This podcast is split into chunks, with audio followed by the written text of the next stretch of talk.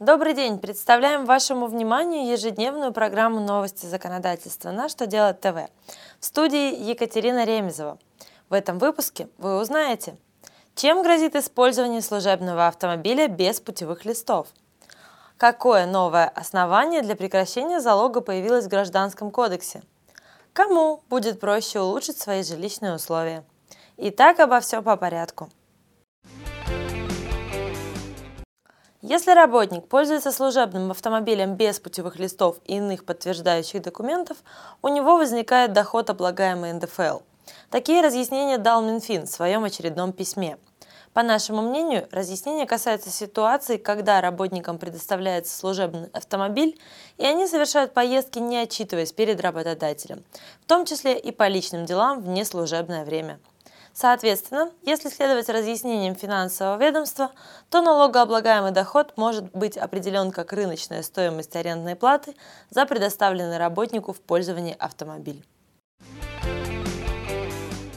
С 1 июля вступили в силу многочисленные поправки в статью Гражданского кодекса, содержащие нормы о залоге.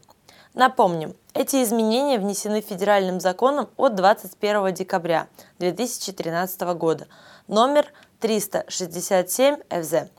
В числе прочего, заслуживает внимания появление нового основания для прекращения залога.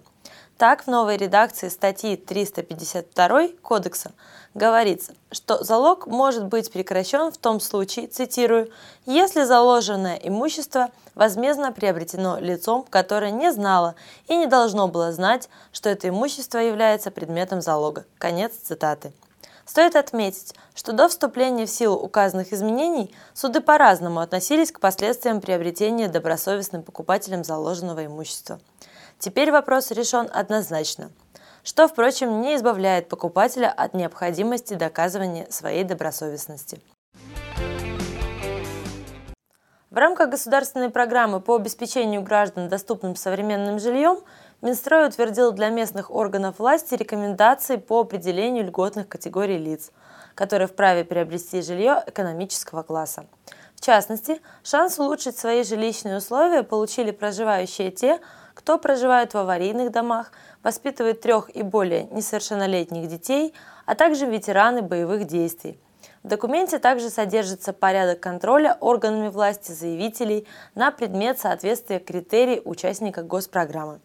Одновременно были утверждены условия отнесения квартир к жилью экономического класса в рамках государственной программы «Жилье для российской семьи».